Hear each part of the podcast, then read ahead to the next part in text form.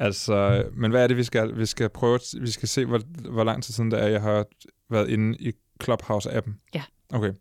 Og så går man ind i indstillinger, Ja, generelt, en af dine settings, ind i generelt, og, så ind i iPhone lager øh, ja, og så siger den, det kan være, der går et par sekunder, hvor den skal loade, men så vil du være i stand til at scrolle ned til din liste, Okay, det her. og hvornår du sidst åbnede en app. Okay, her. Clubhouse. Ja. Sidst brugt 23. i 6. 2021. Wow. Okay, så det er 14, 15, 16, 17, 18, 19 dage, du siden... Og er du på vej ind i den nu? Ja, det er det. Skal vi se, hvad der sker derinde? Ja. Om der sker... Der foregår vel ikke noget på dansk. Grow Your Coaching, The Psychology of Anger, The Miracle Morning. Okay, det er simpelthen øh, Skræddersyet til dig, Anton. overtaget fuldstændig af sådan noget mindfulness. Hmm, what matters her? Så tager vi den. ideas of what the future and what space sounds like. An acoustic engineer that came on and told us we were all wrong, and this is how we think about music and, and sound traveling in space. And the interaction of the knowledgeable and the not knowledgeable was equally um, supportive. Det er sindssygt and- spændende, faktisk. Det er i hvert fald utrolig meta, at i et radioprogram, så hører Clubhouse og sådan Og så snakker de om tech og, Og så- science, science fiction. noget med ru- Rumlyde. rum, ja, lyden i rummet, ja. Det er det. Det er det, du får. Du ved ikke, hvad du får, når du går på Clubhouse. Ja. Og øh, ja, Nadja Nikolajeva. Velkommen til. Tak. Velkommen til All Caps. I dag der har vi taget klipklapper på, og øh, når udsendelsen er færdig, så tager vi alle sammen på stranden og holder ferie i de næste par uger. Så nyd den her times All Caps, eller man kan også gøre det, at man deler den op, øh, så man ligesom kan strække den over de næste tre uger, udsendelsen, så man det hele tiden har lidt All Caps at lytte til, indtil vi er tilbage igen. I dag der har jeg besøg af Nadja Nikolajeva, og vi tager temperaturen på tonen, og øh, den er varm, ligesom udendørs. Nadja har været med til at udvikle 10 retningslinjer til personligt ansvar for tonen i debatten. Altså hvordan du og jeg kan ændre adfærd og tage ansvar online. De er udviklet for DUF, Dansk Ungdoms Fællesråd, og jeg har før talt om dem her i All Caps. Der havde jeg øh, Marek Azoulay og Lise Nygaard med. De har begge to testet de her retningslinjer på virkelige kommentarspor på Facebook. Jeg linker til episoden, hvor jeg taler med øh, Marek og Lise i beskrivelsen til podcasten. I dag der går vi bagom og taler lidt om tilblivelsen af retningslinjerne. Vi kigger også lidt på Donald Trump, som jo altid er garant for vilde påstande og skøre påfund. Og øh, i denne her uge, der har han altså påstået, at folk, der mødte op for at storme kongressen tilbage i januar, var kærlige mennesker, og at der ligefrem var kærlighed i luften. And the reason, in my opinion, you had over a million people there, which the press doesn't like to report at all because it shows too much, uh, too much activity, too much, too much uh, spirit and faith and love. There was such love at that rally. You had over a million people there. They were there for one reason: the rigged election. They felt the election was rigged. That's why they were there, and they were peaceful people. These were great people the crowd was unbelievable. And I mentioned the word love, the love, the love in the air. I've never seen anything like it. Derudover så har han fundet på det, at han øh, har øh, sagsøgt Google, Facebook og Twitter øh, samt deres CEOs. Han beskylder dem for at censurere ham og for at undertrykke konservative holdninger på platformene. Hvad det er all about, taler jeg med Katrine Villarreal Wilhelmsen fra kongressen om senere. Men først skal vi tale om racisme og fodbold, men mest om racisme. Jeg har inviteret Mika O til at tage en snak om, hvorfor vi ser racismens grimme fjes under noget så folkeligt og fællesskabsdannende som en finale i fodbold. Mika underviser i antiracisme, og jeg har lovet at sige, at hun ikke ved specielt meget om fodbold. Til gengæld ved hun alt, hvad der er at vide om racisme og de strukturer, der gør, at det er så svært at komme af med. Samtalen med Mika er optaget efter jeg havde besøg af Nadja. Derfor har Nadja ikke mulighed for at forholde sig til interviewet. Den her speak, den er også optaget efter Nadjas besøg. Ja, det er øh, radiomagi. Men øh, så derfor så stiller vi om til min og Nadjas samtale efter snakken med Mika, som kommer her. Velkommen til All Caps. Jeg hedder Anton Gade Nielsen.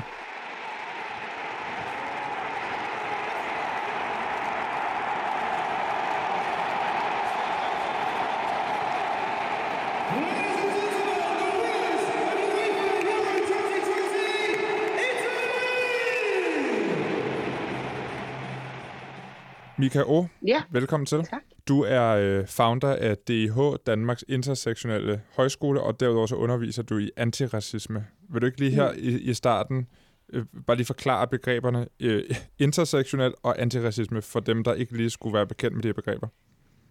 Ja, altså det, det kan jo også gøre øh, lynende hurtigt jo. Altså, det, Ja. det, det kan man jo ikke.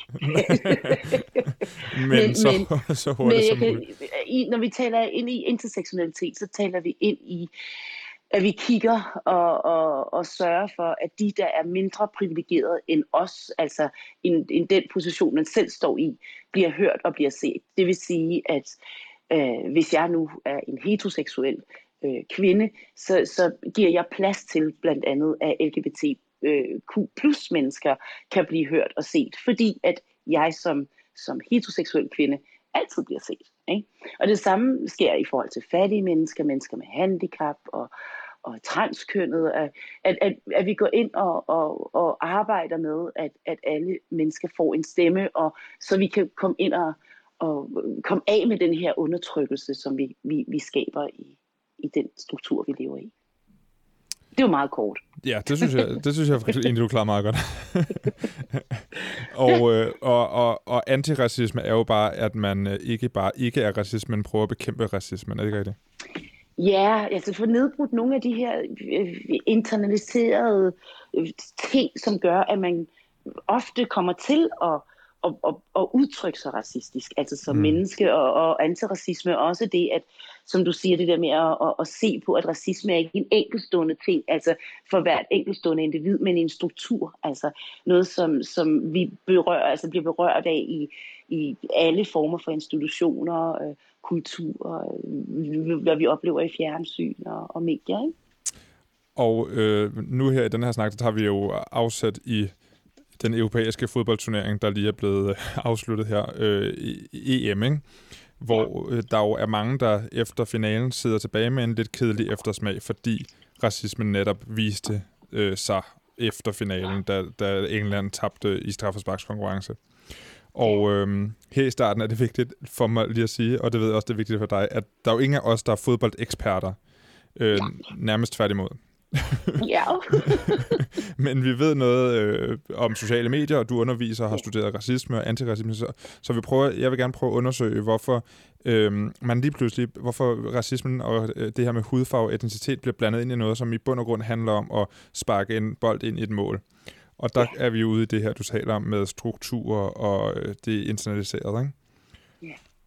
Øhm, for lige at, at, at lave sådan en intro til det, så er det jo, hvis, det, det er jo næsten utroligt, hvis der ikke er nogen, der har lagt mærke til det, men der har lige været EM, og det har jo været en fodboldfest, men vi har under EM jo også talt meget om homofobi og retten til Ja. LGBTQ plus flag på stadion, og nu her senest øh, øh, racisme, fordi at de mørke spillere på det engelske fodboldhold blev bombarderet med racistiske ytringer på sociale medier, og i virkeligheden, øh, fordi de brændte den her øh, straffesparkskonkurrence.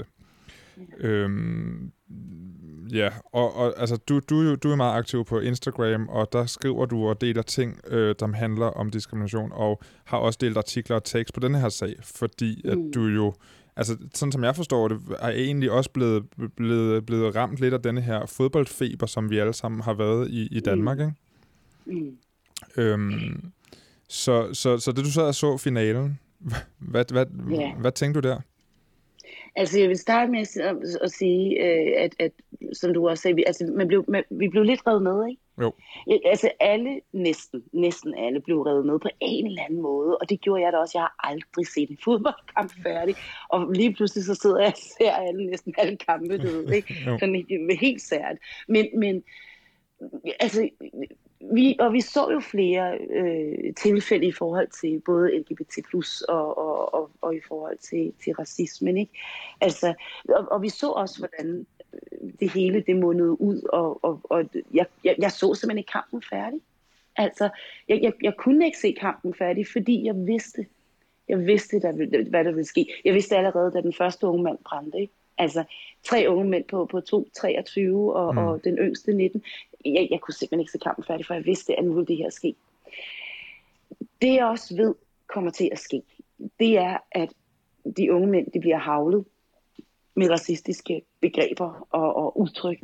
Men, men jeg ved, det kommer til at ske, fordi at ingen, heller ikke inden for kulturinstitutionen øh, fodbold, har talt ind i racismen. Altså har talt ind i, at der er noget, man kan gøre, sådan så man rent faktisk nedbryder de strukturer, der gør, at vi mennesker, vi kommer til at reproducere øh, den, den læren og opdragelse, vi får fra strukturen, når vi taler ind i racisme.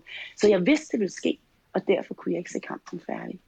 Der er, jo, der er jo nogle meget voldsomme følelser på spil i fodbold og blandt fans, og det kan man jo også se, når man ser på tribunerne, folk sidder og græder og råber og danser. Øhm, ja. Og det er jo super ærgerligt, når ens hold ikke vinder, og man kan jo godt stå og bande og være vred over, at nogen øh, misser et straffespark eller øh, ikke redder en bold. Men hvorfor ja. kommer racismen ind i, i kulturen her? Hvad er det for nogle mekanismer, der er på spil, siden at det ligesom er den del, der, der kommer op? Ja, det er jo fordi, vi ikke har gjort noget alvorlighed ud af, at vi godt ved, at racisme eksisterer. Mm. Og racisme, det bunder dybt i os alle på en eller anden måde. Enten har du været udsat for racisme, eller så har man udøvet racisme. Og fordi at racisme er en, et strukturelt foretagende, altså igen noget, som vi bliver ramt af institutionelt, vi bliver ramt af det øh, systemisk, øh, vi, vi bliver udsat for øh, racisme på så mange måder, og fordi vi ikke har gjort noget ved det og har talt ind i det, jamen, så rammer det naturligvis også kulturinstitutionen øh, fodbold, og, og for det er uundgåeligt, altså. Øh, det, det, det, som kunne have været, været uundgåeligt, det er, hvis, hvis der, der allerede var blevet gjort noget ved det, som man talte om, hvad for en, jeg ved, der var en udtalelse her for, i, i 2017, kan jeg ikke huske fodboldspillerens navn, men, men han udtrykte i hvert fald her under den her situation, hvor han siger, jamen, hvis man nu havde gjort noget ved det, og, og, og det, at vi gør noget ved, at vi siger, at vi står op for antiracisme, så skal vi heller ikke blive så overrasket over, når det sker. Og, og vi er en hel nation, eller en hel verden, der, er i chok over det, der er sket. Heldigvis er vi ikke overrasket, tror jeg. Jeg tror, mange er, er godt klar over, at det her det er både forrygt og langt ude. Men, men alligevel, så står vi der, hvor vi ikke har gjort noget ved det. Og det her det er et tydeligt tegn på, at da, man i fodbolden ikke har gjort noget ved antiracisme. Ja, og som du siger, er der, jo, er, er der mange, der er blevet overrasket, eller måske ikke overrasket, men chokeret over, at det her det sker. Ja. Og selv øh, sådan en som Boris Johnson har været ude at fordømme øh, de, den her ja. racisme. Øhm, og så er der mange, der er sure på de engelske fans, altså fordi, hey, det var dem, der gjorde det, men, men du, du er ikke som... Du, du, vi har talt sammen før det interview, det er jo ikke nogen hemmelighed, mm. og der siger du, men du vil egentlig ikke pege fingre af nogle specifikke grupperinger her, fordi det er det, det, det, det, det hele, det er, det er os alle sammen, eller, mm. eller hvad? Det er et kulturelt problem. Det, det, det, det er et strukturelt problem. Og, og, og altså, det er jo ikke fodboldens skyld. Altså, det er jo heller ikke englænderne som, som folk, der er mere ultraracistiske end andre. Øh, vi, er, vi alle nationer, og specielt de, som har koloniseret lande i, i, i grov udstrækning, er alle øh, i, i samme øh, båd. Altså alle har fået den samme opdragelse, alle har fået den samme kulturelle form for, for indsigt. Så, så hvis vi skal pege fingre af englænder, så skal vi nok også lige pege lidt fingre af os selv. Ikke? Så i stedet for at at gå efter mennesken, så, ja, så gå efter bolden. Ikke? Mm. Gå efter kulturinstitutionen, som fører bolden, som skaber rammerne til, at bolden overhovedet kan spilles. Ikke? Altså, så, så jeg synes, det der med, at nu skal vi synes, at alle englænderne er, af nogle frygtelige mennesker. Øh, altså, så skal vi lige kigge ud foran vores eget, egen hoveddør og se, om den er blevet faret godt og grundigt. Ikke? fodbold er jo bygget meget op omkring os mod dem, og, og, og, og i virkeligheden det tætteste, man kommer på en eller anden øh, stammekriger-mentalitet, øh, hvor man står og, og hujer efter sin egen og buer efter de andre. Ikke? Altså, er, Øh, det tænker jeg er med til at bidrage til, at man måske lader lad urmennesket få lidt mere frit løb, når man, mm. når man er fan og, og står mm. der. Altså hvis vi kan sige, at stamme krigermentalitet, hvis det er det, du mener med, med patriarkalsk mentalitet, så, så, så kan vi godt blive Altså det, der ligger i fodbold, det er jo ikke nogen hemmelighed. Det er jo en, en meget voldelig patriarkalsk mentalitet, når vi når op til, til, til uh, tilskuere og, og, og, og huliganser og hele den der, den, den, altså det emmer jo af for meget vold. Ikke? Øh, uanset om, om, om racisme bliver indblandet eller ej. Altså, og, og jeg ved ikke, om, om fodbolden cater til vold, men, men den cater i hvert fald ikke til, at den skal være mindre voldelig. Og, og det er nok der, vi skal hen øh, og se på, jamen, hvordan får vi gjort fodbolden mindre voldelig? Hvordan får vi fodbolden gjort mere LGBT plus inkluderende? Hvordan får vi gjort den mere øh, øh antiracistisk?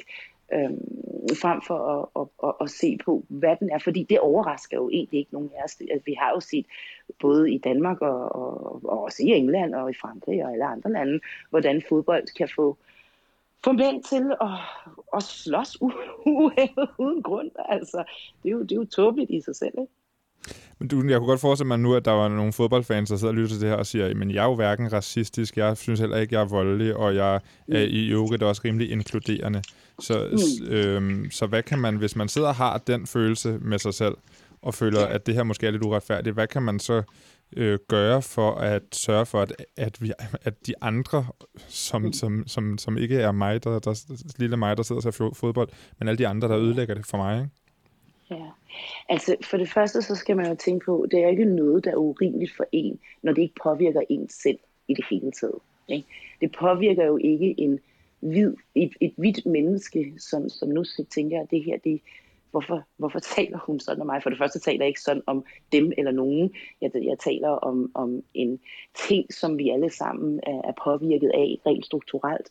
Øhm, men, men når ting ikke påvirker en selv, er ikke ens betydende med, at så kan man, kan man lukke øjnene til, til, til hvad der sker i resten af verden, og hvad der sker rundt omkring en. Og så skal man jo også vide, at man kan godt være øh, udtrykke sig racistisk ubevidst og man kan også godt komme til at, at, at udtrykke sig sexistisk, øh, mens man, man, man, øh, man, man fester, og man har det skide sjovt, og man ikke tænker over det, som for eksempel at sige, nu skal vi alle på luderbar. Ikke? Altså, det, det, det, kan man da, det kan man da godt komme til, men det er jo ikke at sige, at man bagefter ikke lige kan få lov til at få en, en situation at reflektere over tingene. Igen, selvom det ikke påvirker dig, er jo ens betydende med, at man ikke skal tage hånd om andre og tænke på, om det kommer til at påvirke andre. Og gør det det i en negativ omfang, hvor at mennesket bliver ked af det. Nu så vi jo de tre spillere, de tre øh, mørke eller sorte spillere på banen. De går ind og påvirker dem. Ja, så skal man også tænke på, jamen, kan jeg gøre noget, uden at jeg føler, det er urimeligt? igen, det kommer ikke mig ved, eller rører ikke mig i min dagligdag, men, men er det ikke urimeligt for den unge spiller på banen, der nu resten af sit liv er traumatiseret af den oplevelse, han har oplevet, fordi han kom til at brænde i straffe prøv at tænke den vej i stedet for. Mm.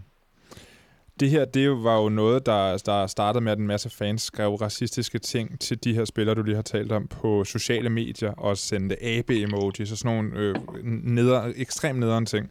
Men mm. øh, tror du, at, at sociale medier er med til at øh, påvirke, at det her sker? Altså, er, er, der, er der en større accept af det, når man ser nogen gøre det, så gør vi andre det også? Eller altså den her flokmentalitet igen?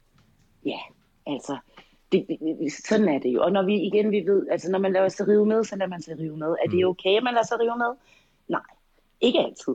Andre gange, så kan det jo være skide sjovt, hvor man, hvor man ikke gør andre mennesker ondt, og hvis der skulle ske et eller andet, så er det kun en og ens egen idioti, ikke? Men, men, men jo, flokmentaliteten og mentaliteten, den, den, vi ser jo den her lemminge-mentalitet, uanset hvad, ikke? Altså vi, vi, vi ser det, når vi, når vi går over, hvis du går over for rødt, jamen sjovt nok, så går der 5 meter, og, og, og, man ved ikke rigtigt hvorfor, og, og, men, men det gør man. Så selvfølgelig, på, altså selvfølgelig har det den indflydelse, selvfølgelig har det det. Og hvis vi skal være lidt konstruktive i det her, og, og snakke om, hvordan... Øh, kan, vi skal jo lige løse det, Mika, ikke? Ja, ja selvfølgelig. Lad os fikse det.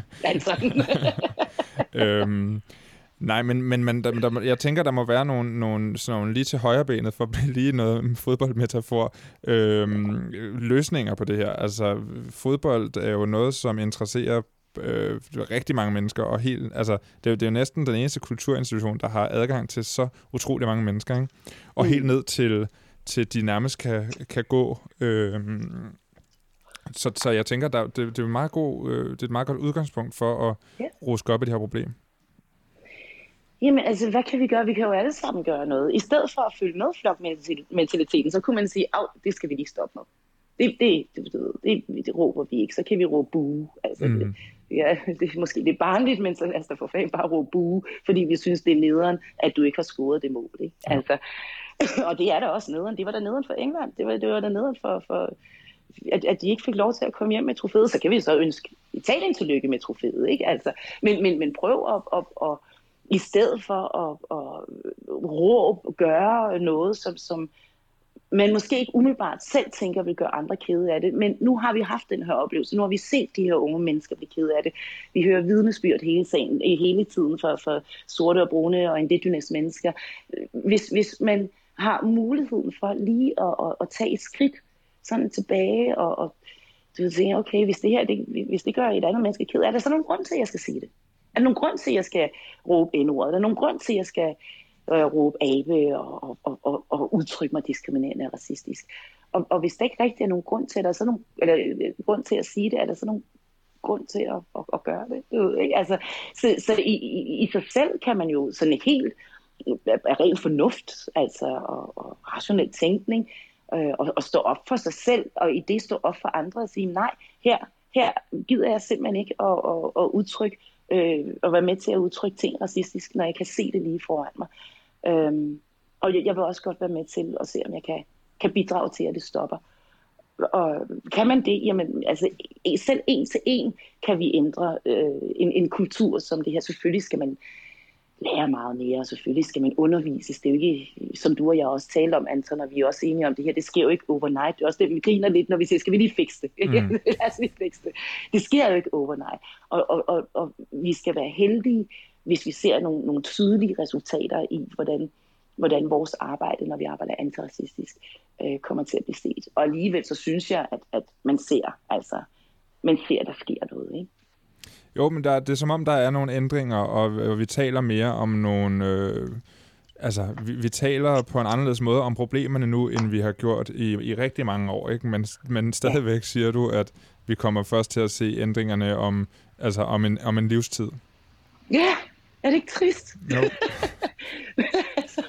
Men jeg vil så sige, når, hvis vi tænker over, hvor lang tid vi har levet den struktur, som vi lever i nu, altså og det har vi jo så gjort i hvad, 400-500 år plus rundt regnet, ikke? Altså, så det ville være sadens, hvis vi fik lov til at opleve de helt store træk, når vi taler antiracisme, og hvordan vi får lov til at se, at, at øh, undertrykkelsen bliver begravet, og mennesker, som har, har været og følt sig undertrykt, de mærker og ser frihed og muligheder. Ikke? Vi, vi får måske lov til at se en lille bitte smule af det. Du, du er mere heldig, end jeg er, tænker jeg. Du er noget yngre, end jeg er. ikke. Men, men vi skal ikke forvente, at det her det, det ændrer sig over, over natten. Altså det, det er en lang proces, hvor vi alle bliver nødt til at, at tage en del af byrden, øh, så smerten ikke kun påviler nogle mennesker, mm. men, men at vi alle sammen vi kan være med til at løse det. Ikke?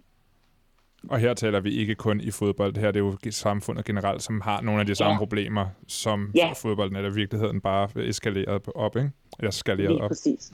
Ja, lige præcis. Altså, det er jo, det er jo, altså, det er et problem, som er globalt. Altså, og det er også derfor at skulle pege fingre af englænderne og sige, at de er dumme. Det, det, er jo, det er jo helt tosset, når vi godt selv ved, selvom at vores politikere meget gerne vil have, at, at racisme ikke eksisterer i Danmark, så ved vi jo godt, at racisme eksisterer i Danmark. Så, så det der med at pege fingre af nogen, når vi selv er en del af problemet, så i stedet for, så skulle vi gå ind og se på, hvordan bliver vi en del af løsningen. Ikke? Mika O, tak fordi du lige gad at tage dig tid til at snakke lidt om fodbold, men meget om racisme. Det, øh, det sætter jeg pris på. Hvis man vil følge med i, hvad du ellers går og mener om ting, så kan man jo finde dig på Instagram. Ja, der er ret nemt at finde. Og antiracisme, vi fik også til antiracisme, Anton.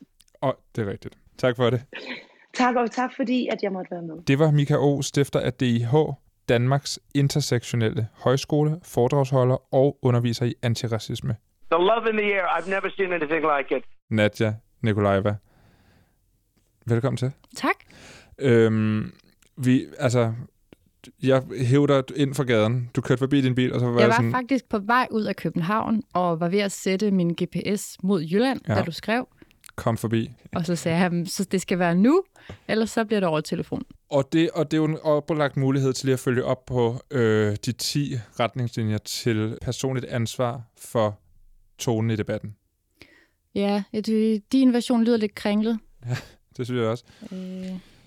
De 10 guidelines til det personlige ansvar i den online debat. Altså, den er heller ikke god. Det Den er faktisk heller ikke Det god. var ikke mindre Men- kringlet. Men øh, nej, altså guidelines til det personlige ansvar i online-debatten. Det vil jeg kalde dem. Så lad os finde, lad os sige, det er det, det hedder. Nadia Nikolajeva, du er digital rådgiver i Navi Media, Mm-hmm. og øh, derudover så underviser du i... Øh, Bruger sociale medier Ja. og laver social mediestrategi. Sådan booster sin virksomhed, sit Ja. medie, har styr på tingene. ja. Og øh, så er du stifter af netværket Ansvar for Feedet, Lige præcis. som er et netværk af professionelle, som arbejder med sociale medier på den ene eller anden måde. Ja, med moderation. Altså Ja. med at skulle holde styr på online-debat, om det kan være en organisation, eller en forening, eller et medie. Mm. Og alle har jo de samme problemer med vrede brugere, eller kommentarer, hvor man er i tvivl. Skal jeg skjule den? Skal jeg slette den? Skal jeg lade den stå? Fordi ytringsfriheden går er før alt andet. Mm. Øhm, og så der udveksler vi viden, fordi vi tænker, øh, dem der er med i hvert fald, at det kan ikke betale sig at sådan konkurrere eller have forretningsområder på det her område. Og det, og det, man tit snakker om, når man snakker om tonen i debatten, det er øh, mediernes ansvar, tech-giganternes ansvar, Ja. øh, alles ansvar end vores eget næsten. Lige præcis. Det er altid Facebooks skyld, og øh, det siger vi medier også. Ej, det er designet til, at, Mhm. mm. øh, at vrede det kommer øverst op i algoritmen. Øhm, og der er jo helt sikkert noget om det. Altså, vi snakker om det, fordi der er kød på den historie. Mm. Men vi har virkelig glemt at snakke om, hvad med os brugere, der sådan kigger på eller kommenterer. Men har du også kunne mærke det i den måde, I i det netværk har talt om det, og det, hvordan du professionelt har talt om det i de sidste par år? Altså, at det ja. Har været meget myndet på, der er nogen, der skal hjælpe brugerne med at gøre det på den rigtige måde. Jamen, vi er ligesom kommet dertil. Øh, jeg stiftede ansvar for feedet i 2017, og der, der handlede det meget om debatregler, og hvordan man, hvornår fjerner man kommentarer. Mm. Mm. Og så for halvanden års tid siden spurgte jeg i gruppen, hvad er det næste, vi skal arbejde med? Og så var der ligesom nogle valgmuligheder. Og så den, der vandt, det var digital dannelse af brugerne. Fordi at øh, medier simpelthen sad og kæmpede med, hvordan forklarer vi brugerne, hvordan de skal opføre sig, så det går lidt bedre mm. i vores kommentarfelter. Fordi det er faktisk rigtig grænseoverskridende at være et medie. Man er jo et logo, man er jo et koncept, øh, man er jo et eller andet, en, en mærkelig mediepersonlighed. Og så skal man sådan fortælle et menneske, hey, du skal opføre dig på den og den måde. Det er meget, meget grænseoverskridende og unaturligt, mm. og det ligger langt fra journalistik. Så jeg kan sagtens forstå, at den vandt. Og samtidig er der også rigtig meget løsning i den. Hvis nu vi kunne få brugerne klædt på til at opføre sig ordentligt, så kunne det være, at vi ikke havde så meget oprydningsarbejde, man kunne lave community management i stedet for at lave nogle velvalgte emojis og kaste likes efter gode kommentarer, have en federe dag, kom glad hjem fra arbejde, kysse sin kæreste, altså sådan være et Ja, bedre ja. menneske. I stedet, det er jo hårdt at være moderator, ikke? Ja. Øhm, så der var en stor interesse i det her digital dannelse, men hvordan vi lige skulle gribe det an, det, det, ja, det var sådan lidt kompliceret. Og vi, og vi står jo hele tiden på eksempler på medier, som har nogle rigtig giftige kommentartråde, øh, uden at det nødvendigvis er mediernes skyld, men det er bare så, så hyppigt et eksempel, at man kunne, altså, ja, man, man, kan, man kan poste om det hver dag, og det er der så også nogen, der gør, Mm. øhm, og vise, hvor galt det står til. Og så har man jo i lang tid, eller det gør vi jo stadigvæk, og det er jo også stadigvæk mediernes ansvar, man peget på medierne som dem, der skal opretholde den gode tone. De her 10 bud, eller retningslinjer, guidelines, som du kalder dem, du har været med til at udvikle dem mm. for DUF, ikke? Mm. som er Dansk Ungdomsfællesråd. Yes. Sidst vi talte om det, der havde jeg to øh, med, som øh, repræsenterede DUF, som er to unge mennesker, Marek og Lise, som begge to havde prøvet at teste de her guidelines. Og de, de var jo ret begejstrede for dem. Men øh, jeg kunne godt tænke mig, at vi spoler lidt tilbage og sådan, tager sådan lidt mere den overordnede idé om de her guidelines. Hvad er det? Øh, ligesom, skal man seriøst sidde med 10 guidelines ved siden af sig, som det lød som om, de havde gjort, når man øh, går på Facebook, for ikke at komme til at svine hinanden til? Eller hvad er meningen med det hele? Ja, Det handler om, hvordan, hvad gør du, hvis du er i din følelsesvold og skal skrive en kommentar? Hvad gør du, hvis du ser nogen øh, være voldsom i et kommentarfelt? Øhm, det her skal du gøre, hvis du bliver provokeret af et eller andet, og skal til at svare, og mm, altså sådan, der er en af dem, der hedder, tør du blive klogere? Mm. Altså måske sådan åbne sit sind for, okay, folk skriver ikke kommentarer, fordi de er, er nederen. Det kan faktisk være, at de har et budskab. Tør jeg egentlig lige et øjeblik gå på opdagelse i den anden person og finde ud af, hvad det er, de prøver at sige. Øh, og så kan jeg måske blive klogere, ikke? Øh, så, så det handler meget om, det er faktisk ret sådan øh, psykologisk, var nu når jeg lige snakker om det. Det er sådan en, gå ind i dig selv og mærke mm. efter, øh, som det handler om. Men, men ja, det er, hey brugere, her er, hvad I kan gøre. Vi vil gerne have, I opfører bedre, men her, nu fortæller vi lige lidt mere, lidt mere konkret, hvordan I kan være gode. Hvordan får man ligesom printet dem ind i hjernen, eller ind i sjælen eller bevidstheden, og bruger dem, øh, uden at have dem hængende over sin computer, eller tatoveret på armen? Jamen, der ved jeg ikke, om du har set Matrix, hvor Neo får sådan en sådan en form for diskette ind, og ja. så lærer han karate ved sådan at lige at blinke to gange. Det er det, der er meningen. Det havde været rigtig praktisk, ja. men det kan vi desværre ikke nu på grund af GDPR.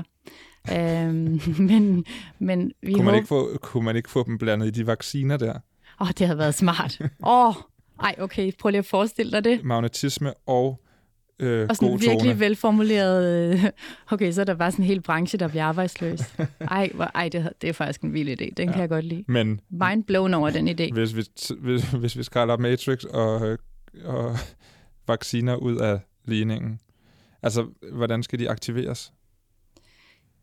Og det, det er et stort spørgsmål, Anton. Øh, jeg har været med til at udvikle dem, og så er kommet med nogle indspark til, øh, til DUF om, hvordan de kan øh, bruge dem. Men jeg har i hvert fald anbefalet, at de er så let tilgængelige som muligt. Mm. Altså at, at, og så også gøre dem til noget, der er frit at bruge og fortolke videre mm. på. Altså virkelig, i ansvar for fittet har jeg delt de her retningslinjer og sagt, hey, medietyper, i må plukke herfra, I må gøre med det her lige hvad I vil, I må omskrive det, I må stjæle sætninger, øh, tage hvad I kan bruge. Kan det reddes? Online-debatten? Ja.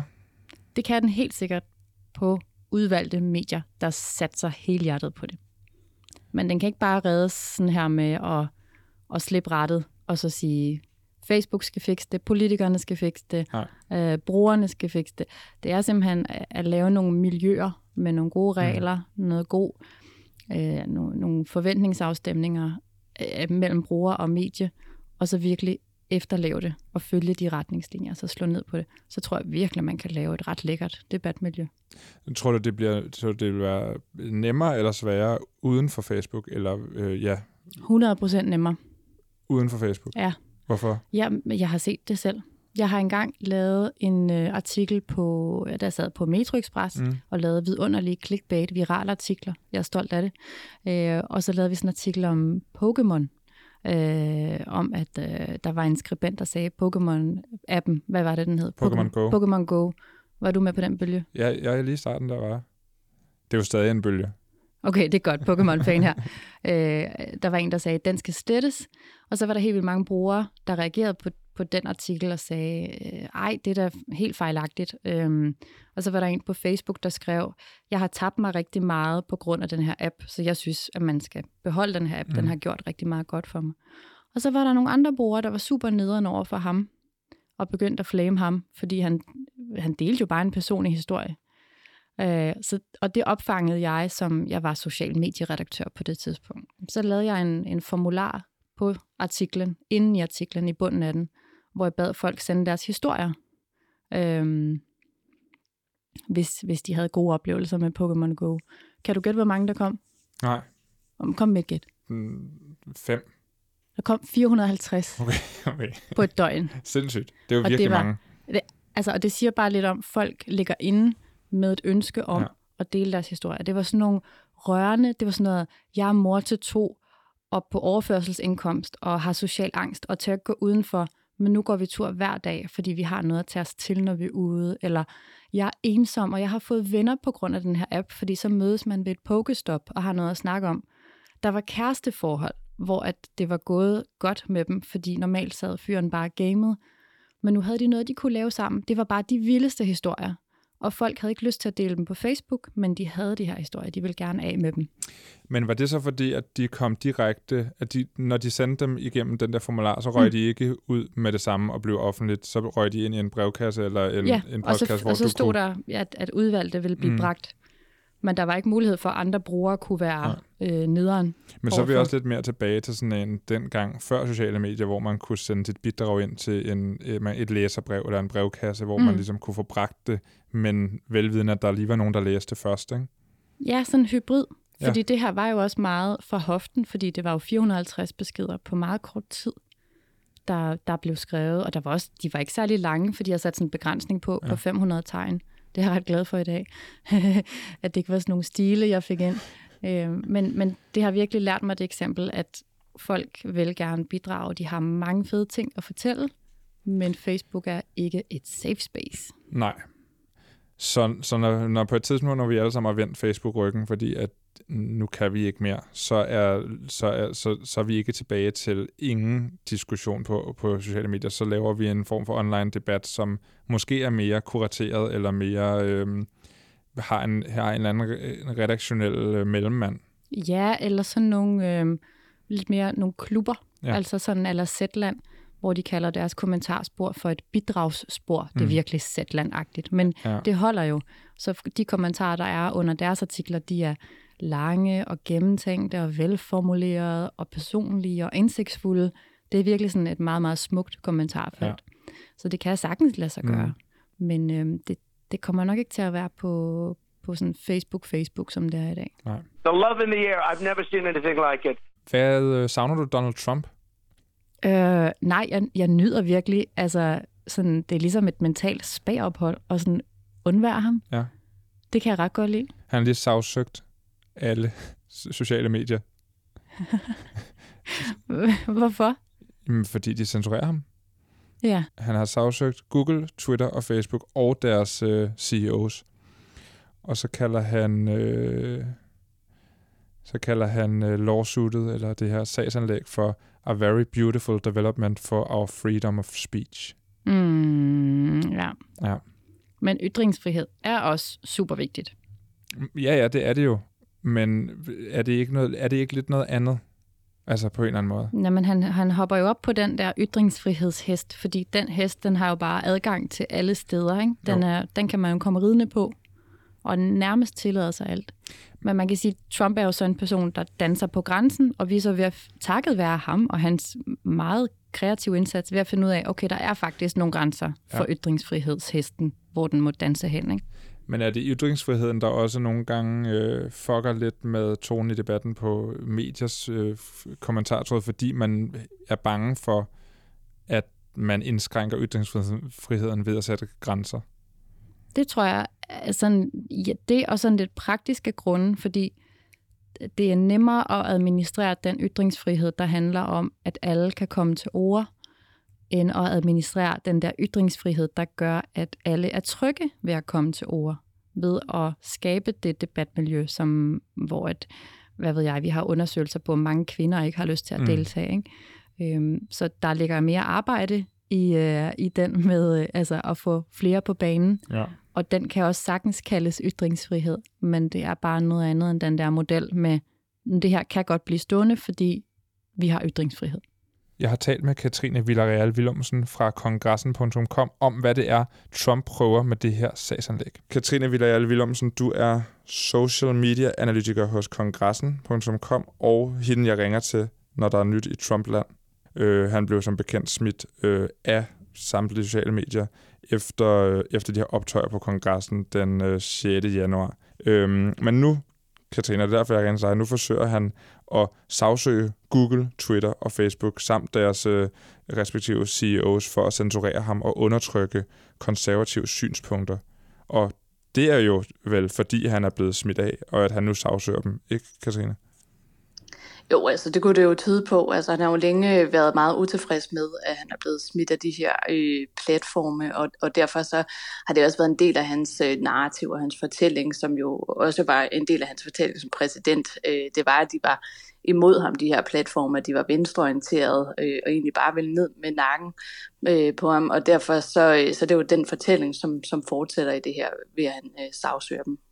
Ja, og det handler meget om det her med, at platformene er venstreorienterede, og de censurerer, de bias, de censurerer meget, øh, hvad, hvad de konservative siger. Og nu popper, råber han sig så retten til at ytre sig ved det første amendment, og øh, tech-giganterne er jo ikke nødvendigvis forpligtet til at give ham den her ret, for de bestemmer selv på deres egne platformer. Men han tager også fat i den del af loven, der hedder Section øh, 230, øh, som han jo har omtalt flere gange før, og øh, som flere jo også har taget fat i. Men kan du ikke prøve at fortælle, hvad det er, den her Section øh, 230 dækker over? Jo, altså bare lige også først for at, at vinde uh, The First Amendment, uh, det er jo også noget, han påberåber, men det er jo faktisk slet ikke en mulighed, fordi at sociale medier, de er private selskaber, uh, og derfor så er de ikke omfattet af, af samme uh, ret til ytringsfrihed, som, som er i The First Amendment, som jo er en uh, sådan et tillæg til USA's forfatning, der ligesom skal beskytte borgerne mod regeringen og mod deres censur. Og øh, samtidig så er Section 230, det er en lov, der ligesom i bund og grund giver web-platformen øh, sådan en form for immunitet fra øh, øh, tredjepartsindhold. Så det vil sige, at sociale medier for eksempel, øh, ifølge den her lov, så bør de ses som platforme med indhold og ikke udgiver af indhold. Og øh, når vi taler medier generelt, altså når vi taler om etablerede medier, øh, journalistiske medier, som for eksempel New York Times og CNN og så videre, jamen så har de et ansvar for det indhold, de deler på deres platform, fordi de udgiver indhold. Øh, men det samme ansvar, det har de her sociale platforme ikke øh, på grund af den her lov. Altså de kan ligesom skubbe ansvaret til side, fordi de ikke er udgiver indhold på samme måde. Øh, de stiller ligesom blot bare en, en øh, platform til rådighed. Men det interessante ved den her lov, det er også, at, øh, at den faktisk er fra 1996, øh, og den blev skabt i internettets spæde start. Øh, men man kan også sige, at der er jo sket en hulens masse siden dengang. Altså sociale medier fandtes jo slet ikke øh, i 1996, da den blev skabt. Øh, så det er jo også lidt ironisk, at det er sådan en lov, som mange af platformene, og særligt Facebook, de øh, klamrer sig til, hver gang der sker noget på deres platform, og ligesom påberåber, at øh, de har altså ikke det her ansvar, fordi det står her i Section 230. Øh, så det er også noget, man diskuterer rigtig meget i USA lige i øjeblikket, det er, at man skal gå ind og kigge på den her lov, og måske få den revideret, og måske få den politisk re- reguleret. Og det er jo det, han så ligesom tager fat i den her debat. Ja, og det er, som du siger, det, der adskiller sociale medier fra etablerede medier som journalistiske medier, altså at de ikke har det her ansvar. Og man kan sige, man kan jo godt forstå, at sociale medier ikke, helst ikke vil have det her kæmpe store ansvar, fordi der, det, det, det er forvejen lidt bøvlet at moderere og fjerne det, det sværeste, det, det grimmeste, kan man jo se. Så hvis de skulle stå til ansvar for alt, hvad der er blevet postet på deres sociale platform, så vil de godt nok få travlt. Ja, og, og af samme grund, så har de jo nogle, øh, nogle husregler, man ved, altså nogle retningslinjer for, hvad man må og hvad man ikke må på deres sociale medier. Men man skal også tænke på, at så har vi sådan en figur som Trump øh, eller andre rundt omkring i verden, altså Bolsonaro i, i Brasilien osv., mm.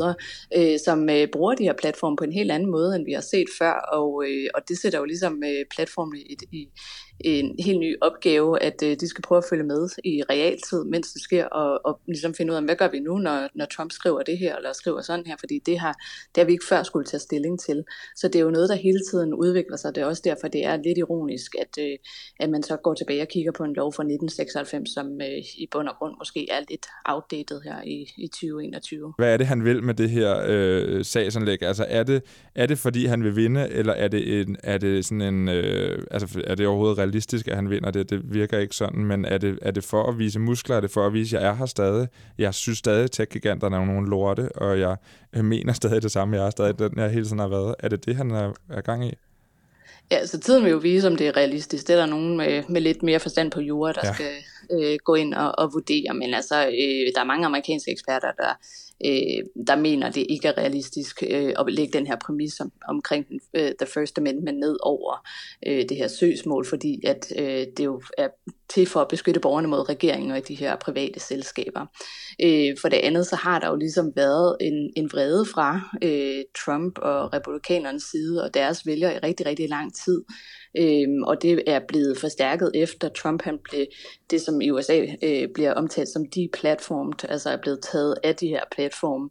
Øh, fordi at, at det jo igen er en del af den her fortælling øh, om, at, at øh, de sociale medier er venstreorienterede, og de kun vil øh, have ham ned med nakken.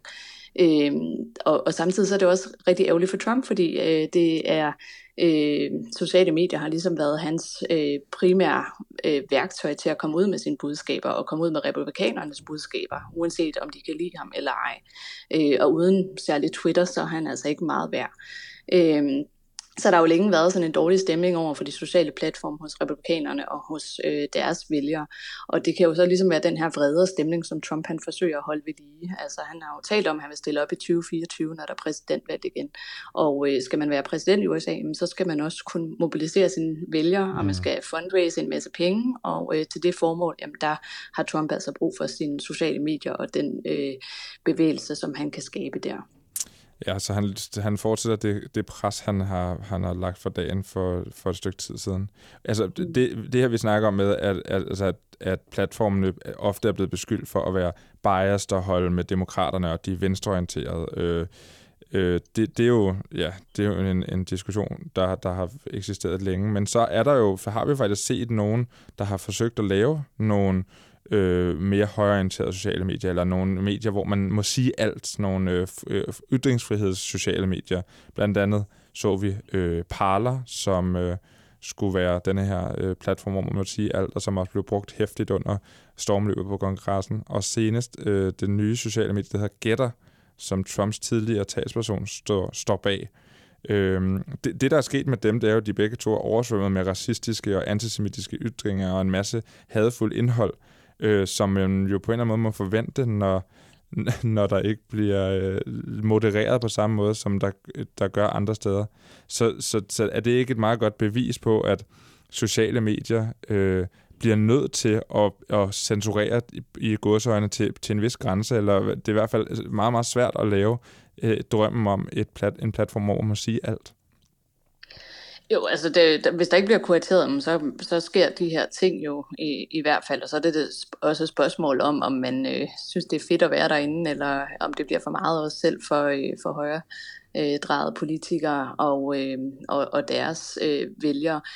Øh, så man, man, altså, man kan også diskutere, om, om de her øh, platforme i virkeligheden er biased. Altså, øh, Øh, der er jo eksempler på, at Facebook og Twitter osv., de har øh, fjernet indhold fra Trump og muted andre republikanske politikere osv.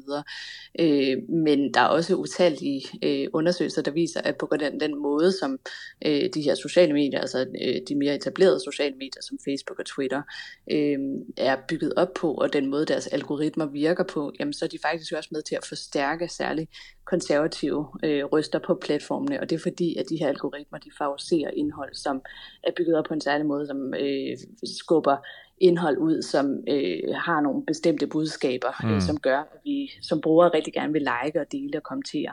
Øh, så det gør de allerede på øh, de sådan lidt mere etablerede platforme som Facebook og Twitter. Og øh, når man så er over på en platform, som slet ikke bliver kurateret, jamen, så er det jo gange 10 eller gange 100. Mm. Ja, så, så, så der, det, det er jo meget, meget svært at, at vurdere eller øh, konkludere, om de, om de er biased, men Mm, uanset hvad, så er der noget interessant i budet om, at der skal røres ved den her uh, Section 230, øh, og, og det, det tænker jeg, vi må følge med i. Men lige, men lige her til allersidst, øh, Katrine Villarreal, er, øh, altså, du, du bliver ved med at sige, at han, han, øh, at han stiller op igen. Er det her, er det her sådan ultimativt for at vise, hey, jeg er på vej tilbage, nu øh, I kan godt forvente, at jeg bruger øh, tid på det her igen, og ikke bare holder fri og slapper af, som han jo egentlig også godt kunne. Altså, jeg bliver ikke ved med at sige det, han bliver ved med at sige det, ja. og øh, det er måske for at holde, øh, for at holde tråden lidt varm, øh, så han netop kan bruge øh, altså sig selv, hvis han ikke kommer tilbage på de her platforme, til at kunne øh, hvad hedder det, mobilisere vælgerne og til at fundraise, som man jo skal som amerikansk præsident. Men man kan også diskutere, om det her faktisk bare i virkeligheden er en, en klassisk Trump, øh, fordi at det Trump han særligt har brugt sine sociale medier øh, til, da han var præsident, jamen det var at styre samtalen både i mm. medierne og amerikansk politik, og det vil sige, når han så havde en dårlig historie, så tweetede han bare noget obskurt, og så løb medierne efter den historie, og så var det ligesom talk of the town. Øh, det har der været utallige eksempler på. Og øh, så kan man jo i virkeligheden se på, hvordan går det egentlig med Trump i øjeblikket, når han ikke er på sociale medier og har den mulighed. Men lige i øjeblikket, der har en rigtig kedelig skattesag kørende, som medierne faktisk beskæftiger sig en del med i USA. Øh, men han har jo ikke Twitter længere til at aflede deres opmærksomhed. Øh, og hvad gør man så? Jamen, så må man jo gøre sig interessant på en anden måde, ved for eksempel at lægge sag an mod platformene, eller hæve det, at man selv har et socialt medie på vej. Og så kan man jo håbe, at medierne finder den historie mere interessant end den der historie om skattesagen. Og det er der jo noget, der tyder på, hvis man kigger de amerikanske medier i de her dage. Altså, de skriver en del om det, og nu er det noget til Danmark Danmark. Nu sidder vi to og snakker om det. ja, men hvis det her bare var et skatteprogram, så øh, havde vi altså taget fat, havde vi taget fat i den sag. Det er stensikkert. Øh, jamen, det er rigtigt, og det lyder som om, og det er måske også derfor, han har været ude at sige nogle skøre ting på Fox her for nylig, om at øh, der var kærlighed i luften under stormløbet på kongressen. Altså, når, det er rigtigt. Han, han, bruger, han bruger, hvad han har for hånden. Ja, vi har jo også set, han har jo også delt øh, pressemeddelelser og så videre. Altså, vi har jo grinet lidt af det også i de amerikanske medier, øh, at, at det er hans måde ligesom at komme ud på nu, fordi han har ikke øh, Twitter, han har ikke et socialt medie, hvor han øh, kan blive retweetet flere tusind gange og inde i, i en masse amerikanske medier og gå verden rundt. Øh, så må han jo ty til nogle andre ting. Øh, pressemeddelelser er måske lidt vag, jamen, så må han gå på Fox, eller også så må han øh, gøre det her for ligesom at holde sig varm og, øh, og interessant. Ja, smart på en eller anden måde. Tak for, tak for det, Katrine. Selv tak. Det var Katrine Villarreal Willumsen, somi-analytiker hos kongressen.com. The love in the air, I've never seen anything like it. Så er vi nået til slutningen af programmet, Nadja. Tak fordi du gad at sidde med. Det var så fint. Snackudvalget er ret fornemt. Æblemoster cookies. ligesom at være hjemme hos mormor. Fuldstændig. Sådan retro cool. Nu skal vi lige anbefale noget, inden vi går, og du skal køre tilbage til Jylland. Og du skal på sommerferie. Ja, glædelig sommerferie til mig. Mm. Og All Caps vender tilbage efter en kort pause på nogle uger. Tre uger. Ja. Så kan man jo lytte til vores nye tech-format her fra Enigma, som hedder Teknosfæren, som øh, man allerede nu kan finde som podcast. Du er altid i gang med at plukke et eller andet, Anton. det var faktisk du er ikke ligesom det, en influencer. Ja, det vil jeg faktisk gerne lige anbefale. Okay. Det er øhm, øh, første sæson er øh, med øh, YouTuberen og influenceren Gitte Mary, som er øh, sådan en zero waste influencer. En, der øh, går meget op i bæredygtighed, mm-hmm. men som samtidig med det laver videoer på YouTube. Og hun prøver at undersøge, hvordan teknologien både er en øh, medspiller og en modspiller i, i kampen for klimaet. Altså, er det, kan det overhovedet lade sig gøre at være bæredygtig influencer, og så bruge en platform som YouTube for eksempel, som Mhm. jo bruger øh, rigtig mange, meget CO2 i, øh, i øh, cloud og i øh, serverparker. Ikke? Ja, ja. Øhm, og, og hvad er det med den der hockeystavs-effekt, vi hele tiden går og venter på? Og, og sådan nogle ting undersøger hun i første sæson af Teknosfæren, som, øh, ja, som, som ligger, de første par afsnit ligger klar allerede nu. Okay. Men udover det, så skal vi også anbefale noget andet, og der vil du gerne starte, Ja, formoder jeg. jamen tak. Jeg vil gerne anbefale podcastserien Mors afskedsbrev, hvor at, øh, hvad kan vi sige, kulturvært Adrian Lloyd Hughes dykker ned i en familietragedie, familiehistorie, øh, fordi da hans mor døde for 18 år siden, så valgte hun at skrive et brev til hver af sine fem sønner. Og sådan, det lyder sådan meget romantisk og hyggeligt. Og så er det bare nogle lortebreve, hun sviner sine egne børn til. Ja. Hun er meget skuffet. Men hun er simpelthen... Det er ret, det, altså hun skriver nogle helt vilde ting til sine egne voksne børn øh, om, om livet. Og øh, Adrian Lloyd Hughes har valgt at gå på opdagelse i det her, og det er sådan seks afsnit, øh, som folder mere og mere historie ud, og øh, er, er vanvittigt spændende, fordi man, han dykker ligesom ned i morens familiehistorie om, hvad, hvad førte til, at hun blev sådan en person, der skrev de her breve. Og måske er der ligesom en forklaring, og folk har haft et hårdt liv flere generationer tilbage, og det er bare utrolig velformidlet, og så er der ligesom en gæststar med i den her podcast, som jo er altså Gita Ja. Nørby. Som, som er morens stemme. Ja, hun læser så op. Og jeg har læst, at Gita Nørby har sådan sat sig helt vildt meget ind i rollen, Ja. og har taget det meget alvorligt. Ja. Hun er ikke bare mødt op for at læse op. Hun har sådan virkelig sådan ledet sig ind i, Ja. Ja. hvad mood var moren og sådan noget. Ej, så det er bare, det er en af de bedste podcasts, jeg længere har hørt, og alle lytter til den, så hvis man vil være med på sådan Ja. ja. nogenlunde beatet, så skal man lige have lyttet til den. Ja. Og det er jo, altså... Øh, øh, Og du må ikke spoile, for jeg har ikke lyttet den færdig. Ej, men jeg kan spørge så meget at sige, at der er endnu en guest star appearance i øh, podcasten, og det er jo selveste Lise Nørgaard, Åh oh, ja. Ja, ja, ja. som også jo kendte til familien, fordi altså, det, der hører med til historien, er jo, at Adrians øh, mor, Jette Drejer Hughes, er jo øh, datter af Torvald Drejer, som er den her byggematador, som øh, var ja, i alle de kulørte blade, dengang han levede, og var sådan en, som alle vidste, hvem var. Og derfor måske også en lille smule øh, øh, forsømte måske lige en lille smule sin familie, og det har så smittet af på moren og på, hvordan det så ser ud nu. Ikke? Ja. Ej, det er så vild en historie, og den er utrolig smukt formidlet, uden at dømme nogen meget forfriskende. Og der, altså, den er bare så vild. Altså bare det der afsnit med... Jamen, det, jeg kan ikke engang. Så spoiler jeg. Det ja, vil jeg jeg har ikke. lyttet til den. Ja. God anbefaling. Øhm, Hvad har du med? jamen, den havde jeg også med, men nu har jeg så også noget andet med. jamen, jeg har lige set filmen uh, Promising Young Woman, som er øhm, ikke sådan vildt ny, men øh, man kan stadigvæk lige nå at se den i et par enkelte små sale øh, i København, nærmest udelukkende, eller i Kennedy i Aalborg. Onsdag kl. 21, hvis man er hurtig, så kan man lige se den. Og det er jo en film, som handler øh, i sådan grove træk om en øh, kvinde, som arbejder i en øh, kaffebar. Hun har tidligere læst øh, på lægestudiet, er droppet ud, og man finder ud af, fordi at øh, og øh, er det spoiler? Ej, det er det vel ikke. Er det det? Jeg tror, at det er. Det er ikke med i traileren. Du har, jeg, jeg sidder sådan et, what? Det lyder helt fucked up.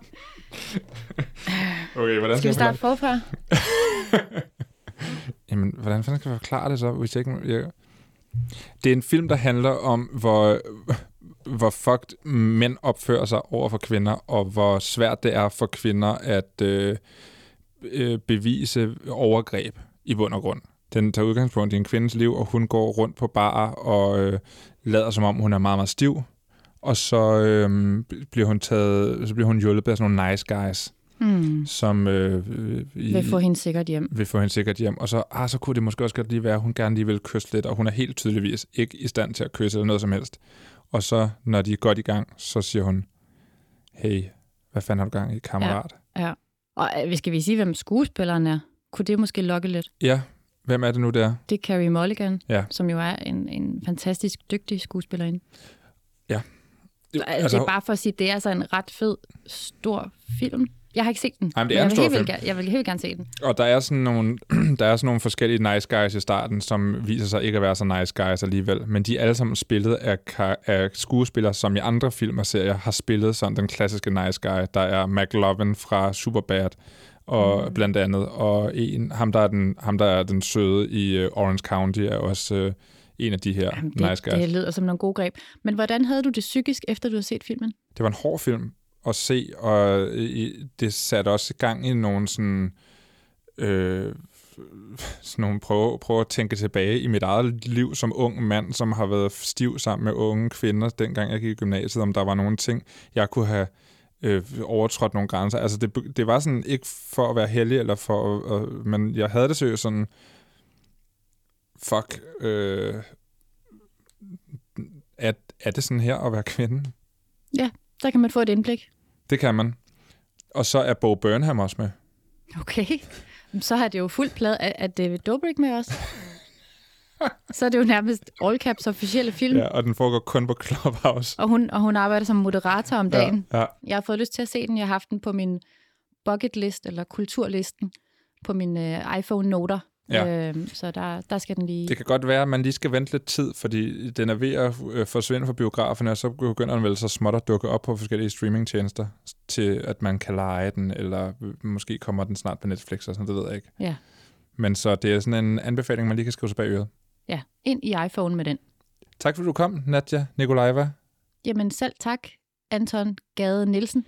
Det var All Caps. Programmet er produceret på og af Enigma Museum for Post, Tele og Kommunikation for Loud. Mit navn er Anton Gade Nielsen. Vi ses.